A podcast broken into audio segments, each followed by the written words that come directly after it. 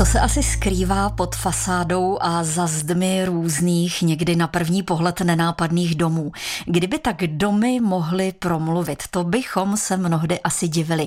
Počínaje dneškem vám každé pondělí touto dobou redaktorka Kateřina Dobrovolná zavede v rámci nového seriálu s názvem Domy z duší k zajímavým stavbám Plzeňského kraje, kde si bude povídat s různými odborníky o historii a příbězích těchto stavení.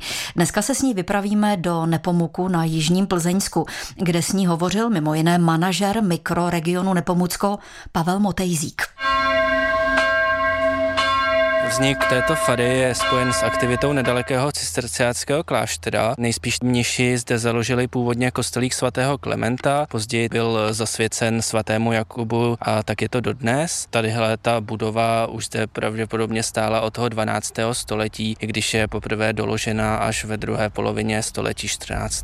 Dnes je povýšena na arciděkanství, to se stalo v roce 1929 a sídlí zde také svatojánské muzeum. V roce 1746 2006 budovu postihl požár. Tehdy byl osloven slavný pražský stavitel Kilian Ignác Diesenhofer a ten tedy vypracoval plány na obnovu nové farní budovy. Ta podoba, kterou objekt má dnes, to znamená mansardová střecha, portál a další výzdoba, je Diesenhoferovým dílem. S drobnou kuriozní výjimkou a to, že v roce 48 v přízemí byla původní jednoduchá okna přeměněna přeměněna na združená a na fasádě přibyly novobarokní ornamenty. Uvádí památkář plzeňského pracoviště Národního památkového ústavu Pavel Kroupa. Když se tady podíváme na zahradu, na kterou se dostaneme skrz průjezd, tak je tady opravdu krásný výhled. Vidíme dokonce i na zámek Zelená hora a je tady krásný klid. Myslíte si, že ta budova a tady ta její zahrada má nějaký příběh? Úplně mi nejsou známy žádné legendy, které by souvisely s touto budovou. Nicméně je jasné, že už zde stála i za života svatého Jana Nepomuckého a ten chodil tedy i tady do toho kostelíka svatého Jakuba, takže je bez pochyby, že navštívil i tuto budovu a také zde byl známý skladatel Jakub Jan Ryba, který zde chodil do školy a skládal a dochovali se i jeho litanie ke svatému Janu Nepomuckému, takže tady je i odkaz takhle k těm známým osobnostem.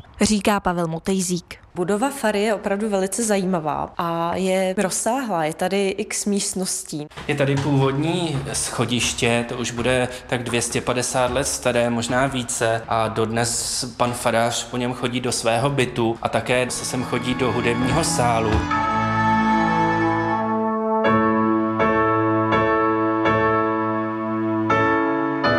Se zde spousta událostí. A je tady i depozitář Svatojanského muzea. U Fary se nachází i bývalé hospodářské zázemí a nově tady vzniká jakási taverna, to je pracovní název pátera Jiřího Špiříka. Arciděkanství má dvě hospodářské budovy a ta jedna se už asi bohužel nedá zachránit, tam už je propadla střecha a tak dále, ale ta levá ještě v celkem dobrém stavu, chovali se tady zvířata na faře. Chtěli jsme najít využití pro tu budovu, která je v té památkové zóně, řekneme. Některé ty stáje jsme začali upravovat a zrovna tady stojíme v jedné, kde jsou krásné válené stropy a chceme udělat z toho takovou nějakou občerstvovací místnost pro poutníky. Ještě trošku práce chybí na tom. Dodává Jiří Špiřík, administrátor farnosti v Nepomuku. Kateřina Dobrovolná, Český rozhlas.